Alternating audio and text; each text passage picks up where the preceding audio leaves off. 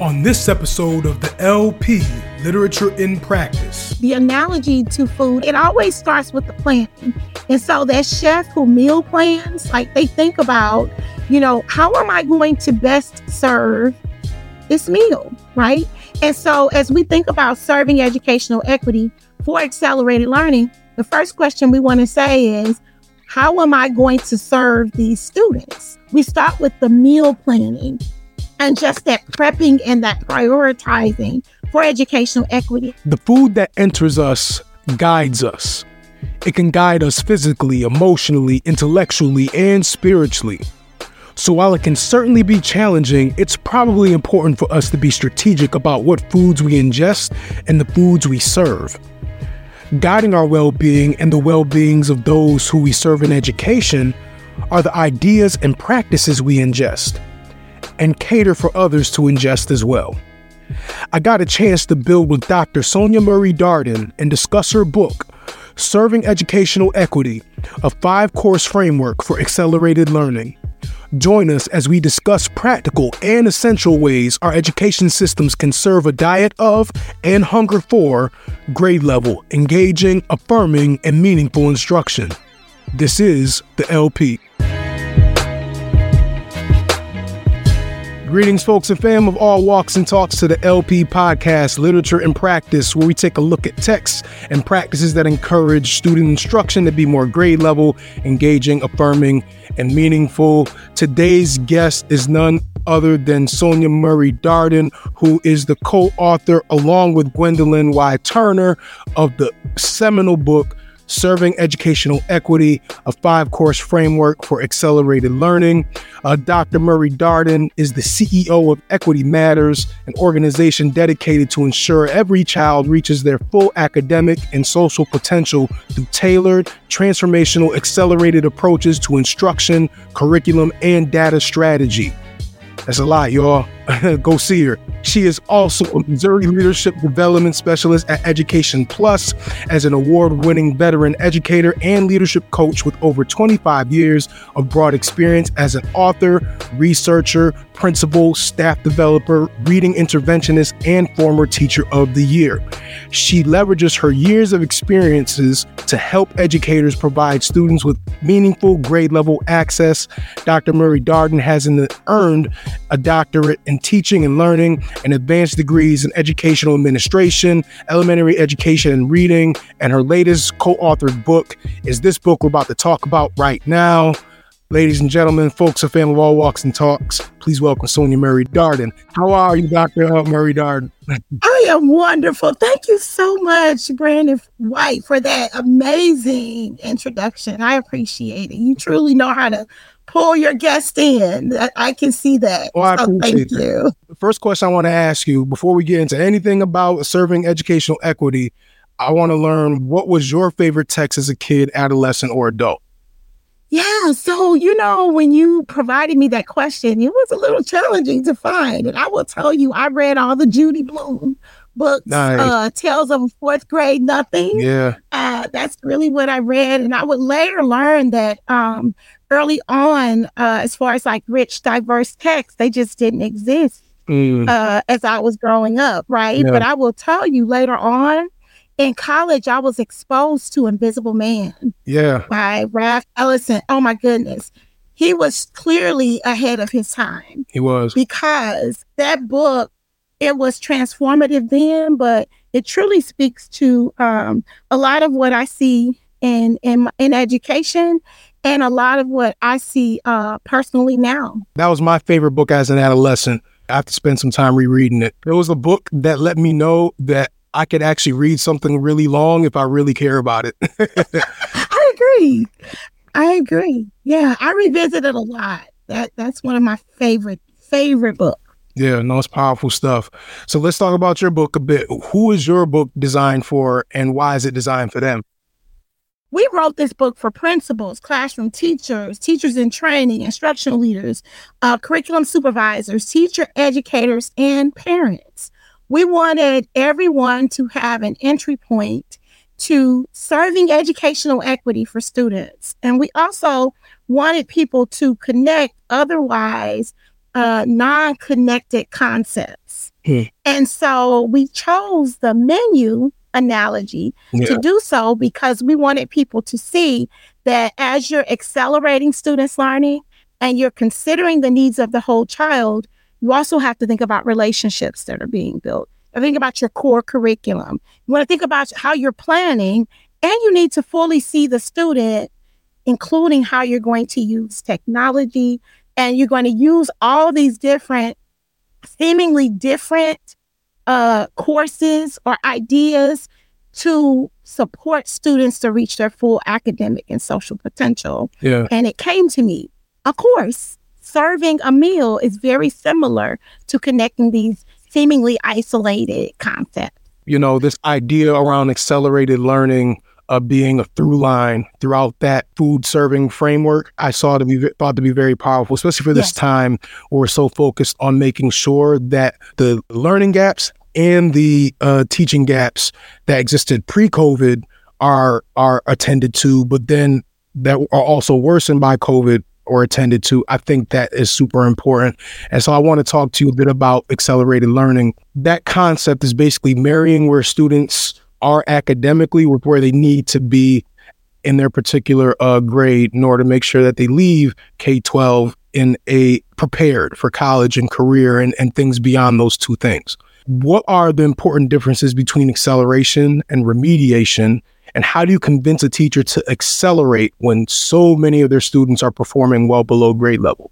Yes. So I'm so happy you asked me that question because I think that's where it starts. It starts with building some common language around first understanding that remediation often focuses on those, like drilling students on those isolated skills that bear little resemblance to what they're learning right now in real time, right? And there's a remediation myth.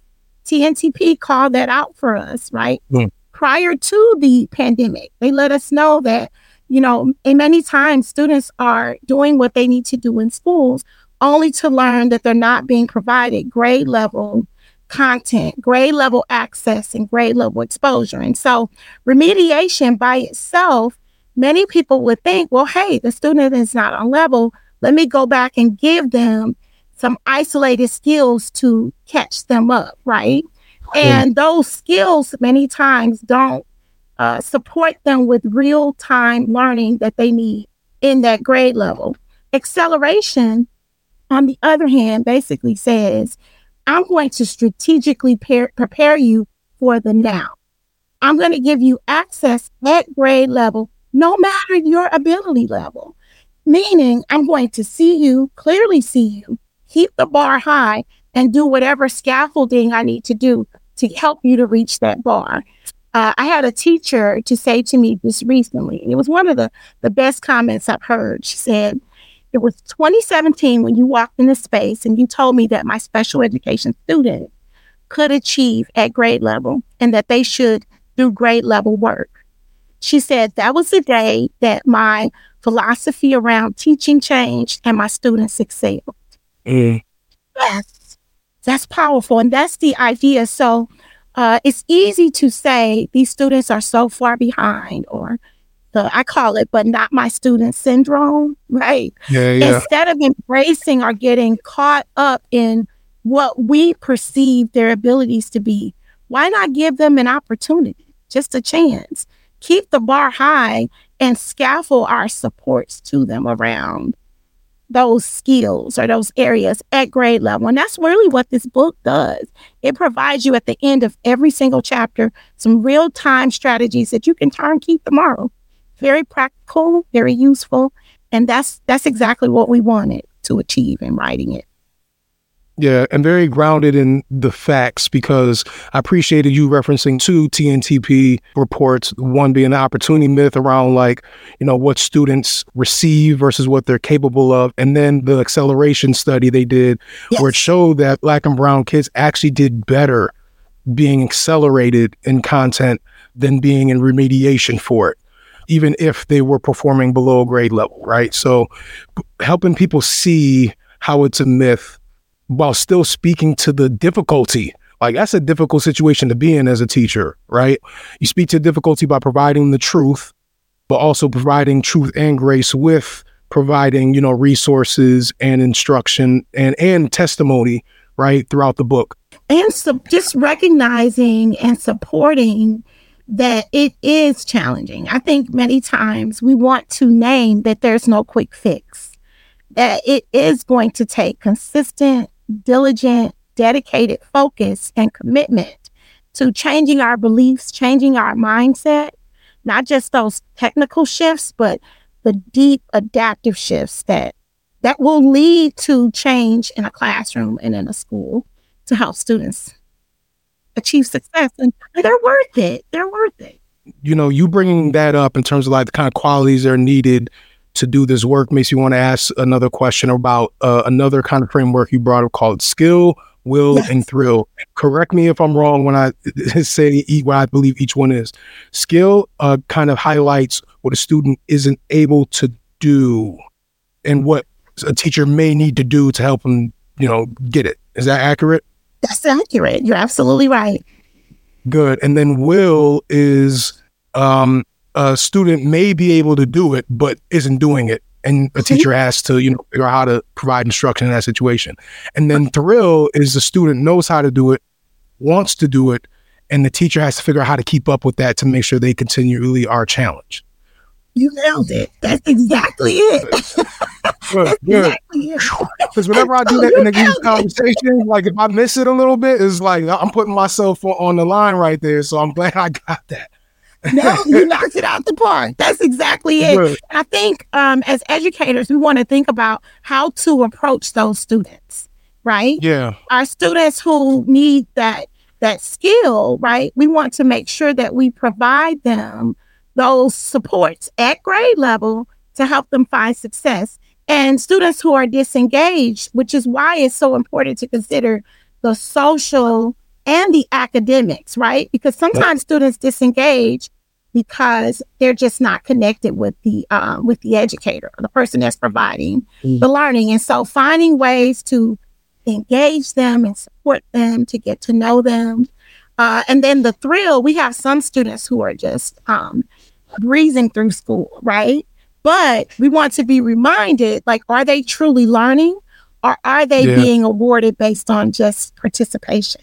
And so we want to be able to truly see our students in those spaces and provide them with the supports that they need. And that's why I love that that that model just talking about that skill will thrill because it gives you the supports and the wraparounds to say, okay, how do I best support those students what do you think that model, skill, will, and thrill looks like for teachers?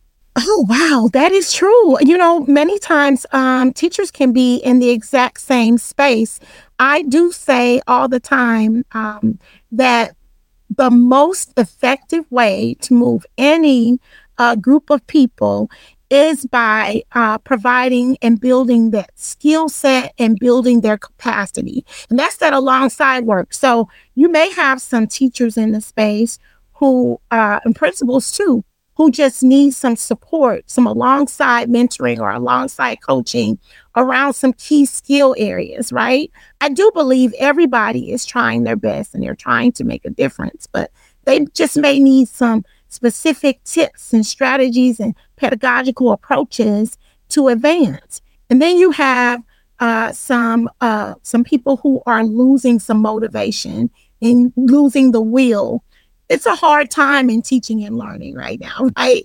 And so, just acknowledging that and providing those small, simple wins and letting people know that you see them and you're willing to support them can increase the will. And then, of course, you have those um, teachers who are just uh, thriving. But th- in this time, we still want to make sure that so their social emotional needs are still being met and that they also feel recognized and seen. So I think it applies for both educators and students. One of my favorite leadership tools that you bring up in the book is the SWOT analysis uh, which is strengths, weaknesses, opportunities, and threats, right? Yeah. Um, what are common strengths, weaknesses, and opportunities and threats for systems and schools that want to improve educational equity? Yes. So I absolutely love the SWOT as well. I'm so happy you called that out. Yeah. Um, I see a lot of schools saying we have good relationships with students. We love the students, right? I see that as a strength all the time. But a typical weakness typically is yes, even though we love them, are we loving them to failure? Right. Mm. And so there may be some weaknesses also in like the culture or the behavior, uh, partly because um, many times schools are seeing those, uh, the academics and the social components separately, right? And so as opportunities, I typically help them to say, okay, how can we uh, change our um, mindset and our thoughts around connecting us, the social emotional work and also the academics so that we help this whole child to thrive in schools. And of course, the threat is always the looming shutdown. And sometimes they will say, um, some schools will say that um, finding ways to get parents involved Mm. uh, can become a uh, a threat. And so, what we typically do is we take those opportunities and we turn them into strengths, and we talk about, okay, how do we really get into the work in a tailored way to help you find success for your school? I appreciate that because so often we tell teachers to look at things from an asset-based lens, not a deficit, and or things that may not be strengths or are potential deficits, and perform an alchemy of turning that into, you know, an asset. You, we, we tell teachers to do this all the time, but system leaders and coaches may not always do that with their teachers or with their systems, right? So Yeah. that that's awesome that you you all have that uh, lens. And shout outs again to your co-author Gwendolyn Turner, who I know also put her foot in this book for sure. Uh, I thank her for her work on all this awesome gem droppage as well. I want to ask you a bit about the five course framework. And as somebody who uh, likes to eat, I appreciate uh, the, the the framework being one based in food. um, I, I did have a, a question though about how do you navigate, and this kind of an extension of what I asked about the SWOT in terms of uh, weaknesses and threats. But how do you navigate the ability to kind of embrace the five course framework, especially when systems can have their own proverbial like eating disorders? So often, uh, a system will like take in a curriculum or take in a consulting group to help fix things, and then they might just vomit it right back out, right? Or they won't they won't do anything for a really long time. They won't intake anything for a really long time, and then they'll binge eat a program or systemic support, and it's just too Yes. much in in one Yeah. sitting, and it's overwhelming. Yeah. So, like, how do how have you been able to navigate these kind of things? Great question. Um, and so that's why, you know, the analogy to food, I also am a foodie. So we have that in common. so I will say it always starts with the planning. And so that chef who meal plans, Yeah. like they think about, you know, how am I going to best serve this meal? Right. And so as we think about serving educational equity for accelerated learning, the first question we want to say is, how am I going to serve these students? How am I going to make sure that I can accelerate their learning? And uh, even before we get to the SWOT, we talk about the circle of control. Shout out to Stephen Covey, right? Yeah, yeah. Covey's work. Yeah. Where we talk about, okay, I can worry a lot about the things that I can't control. But the power clearly is in uh, me thinking about what it is that I truly can't control. I can control my mood. I can control my own beliefs. I can have influence on other people and what they think. But ultimately, I need to control how I show up Hmm. and how I'm impacting te- teaching and learning. So, back to that framework, that's where we start. We start with the meal planning and just that prepping and that prioritizing for educational equity. And then we go into relationships because I have to, um, I think it was, um, was definitely Dr. Comer, James Comer, who said, no significant learning can occur without a significant relationship. Yeah. And so I have to think about, okay, how am I building and making connections with my students so that they want to learn? And that's really like my course one, my soup course. And then my course two is my appetizer, where I'm saying, okay, let me make sure I'm looking at the data and using the data and also the curriculum, just like as an appetizer, I'm sampling the different opportunities and entry points that's, that will be most beneficial to the students that I'm supporting. The salad, I have to see each of them. They're all different, but just like a salad, right? Every single uh, piece of that salad needs to combine in order for it to be flavorful. That's right. Just like all of my students need to bring their own individual personalities and genius is what we call it, right? Yeah. Uh, to that space. And that entree is like, that's what we're talking about, that core learning, where we're talking about productive struggle. How am I using those real time, great appropriate resources to help students find success? And the last one is the technology that I typically start with, but too much of it will make you sick, like that dessert, right? Yep. But in technology too, Mhm. letting technology replace high quality teaching and learning, uh, it can never be a replace a replacement for that. And so we want to use technology only as an enhancement to teaching and learning. And so that's connection. I, I got I got a little bit of a tangent question if if if it's okay to add. Yeah. Um, Yes. because you do you do announce a situated uh, appreciation for technology Mhm.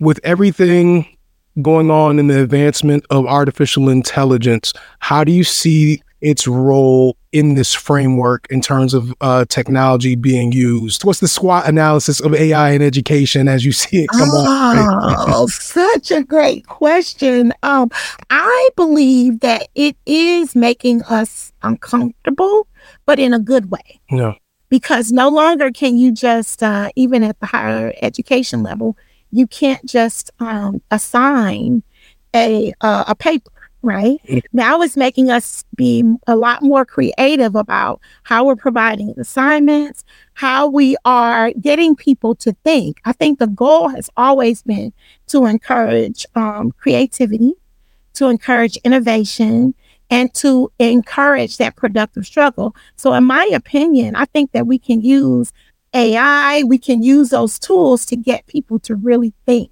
in a complex and a robust way.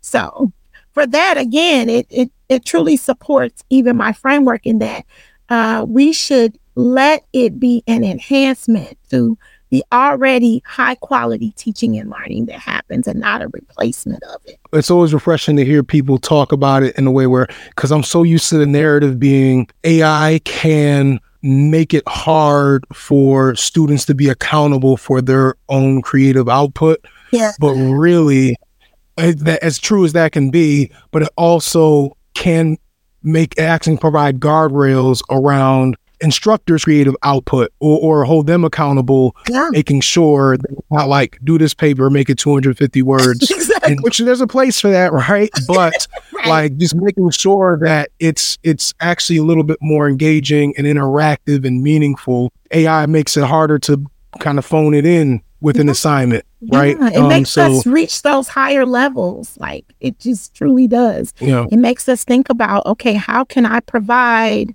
uh, activities that will cause people to think and show some innovation and some creativity, right? The engagement, to me, it truly is holding everybody accountable to making sure that we're getting students to critically think.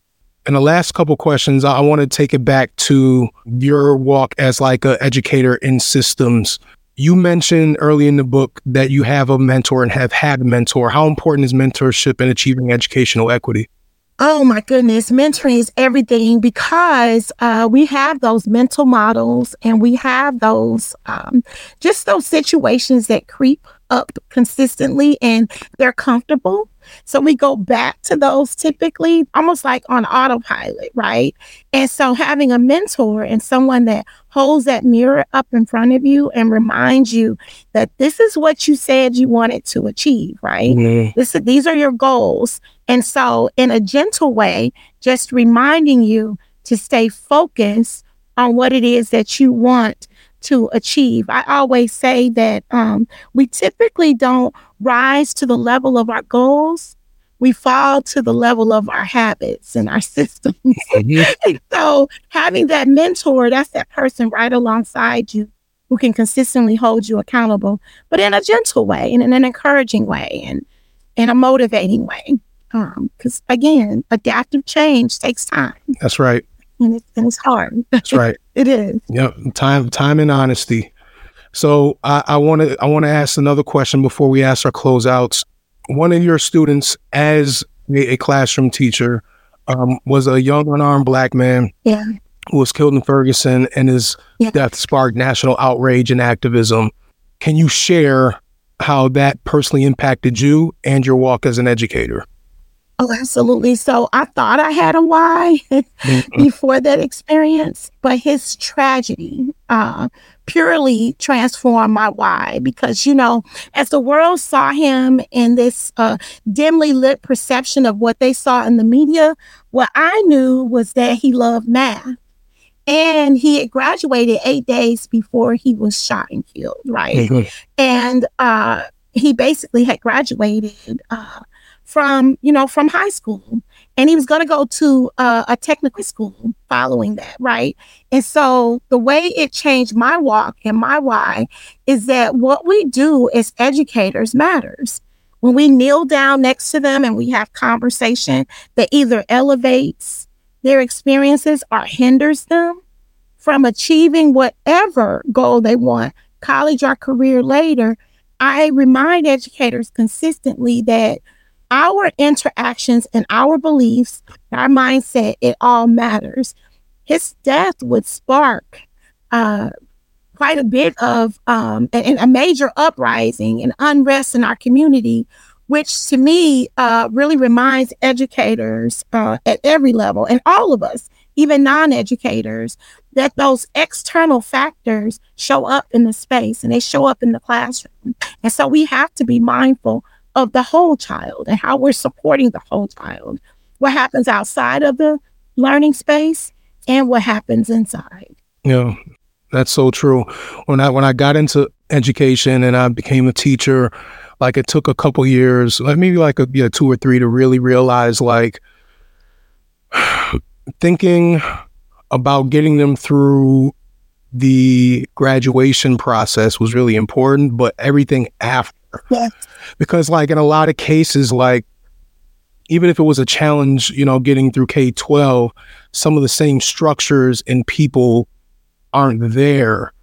And there are all these other environmental aspects that have to be navigated as yes. a quote unquote adult, even though you're only 18, 19, 17 in some cases. Right. Um, and and it's just a lot. And so yes. I would talk to, you know, a graduating students about like, you know, continue to network with people who have always had your back because it's it's gonna it's not gonna necessarily be easier because you you know finish K twelve. In fact, it may be harder in, in many regards. So, yeah. Now I'm sorry for your loss. I'm, I'm sorry for the loss of your community. Yeah, no, I'm I'm truly sorry, and I and I, I hope healing continues because I healing is to be something that will take place for a very very long time. Yes, thank you so much. Yeah, and so you know the soul principles. You know, Dr. Linda Darling Hammond, who uh, also endorsed our book, but yeah. just the soul principles really talks about the importance of that, um, of building those relationships, of having that environment, looking holistically. Like it's we use it as really like the basis of our framework, and it's because she really talks about and there's science behind the fact that we also have to build relationships with students if we're going to accelerate their learning. You mean relationships and rigor are can be connected? I didn't. Wow. yes, right. yes. Yeah. Yes. Yes. Wow. Yeah. yeah. No, it's it's interesting to see that still operate as a binary uh, sometimes yeah. in some places. I know. But I'm, I'm glad you're doing the work to help people see uh, that thank doesn't have you. to be. Dr. Murray, thank you so much for being on two final questions. How does your tech help support folks who want to make instruction more grade level, engaging, affirming, and meaningful for students? Yes. So it gives them, teachers are very busy. Everybody's busy, not even just teachers, all educators and parents are busy. And so my text will give you, our text will give you uh, accessibility and it will give you those resources at your fingertips high quality resources at your fingertips that you can use and follow up on in real time when you're needing support around how to better have relationships with your students, when you're thinking about how can I best use technology, when you're thinking about, okay, how do I provide that core instruction for students to help them find success? And then how do I plan for this? How do I even begin to plan for accelerated learning? Uh, we provided a comprehensive look at educational equity uh, as you think about accelerating student learning. And you don't have to go and search for all these resources in different places. Like you shared a second ago, you said you kind of got in there and saw those resources and started looking there. And so yeah. that's what we wanted. We wanted it to be in one comprehensive book.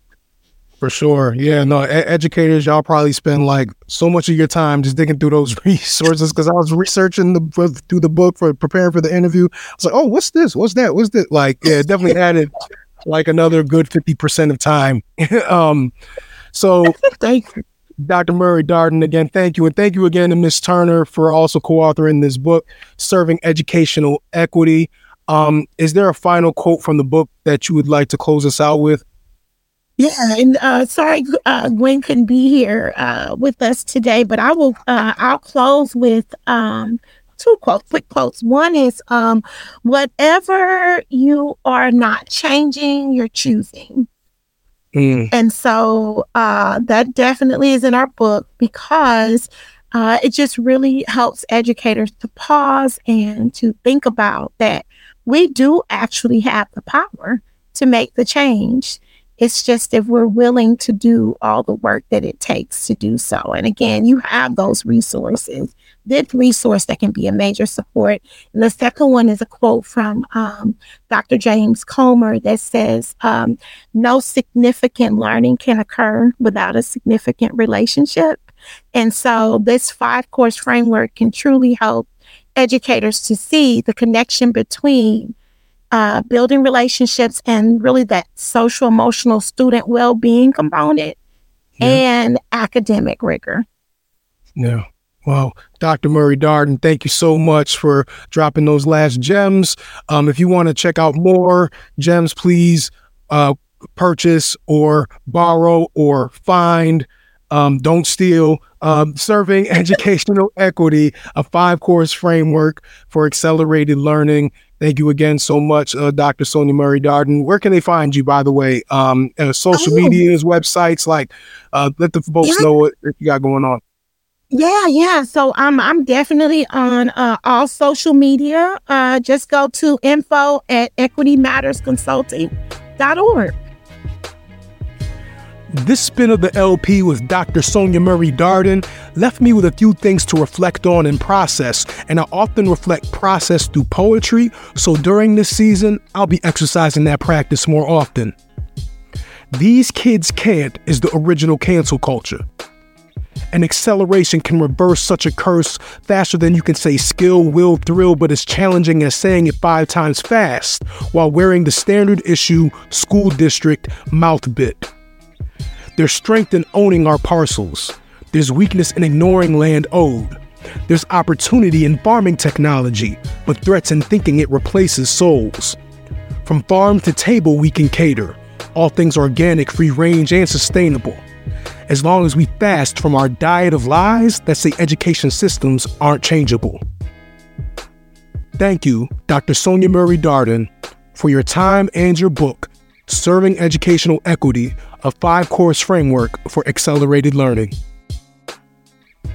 If you'd like to get more info on this episode's author, the featured text, and how you can apply your newly acquired knowledge in your profession, we got you.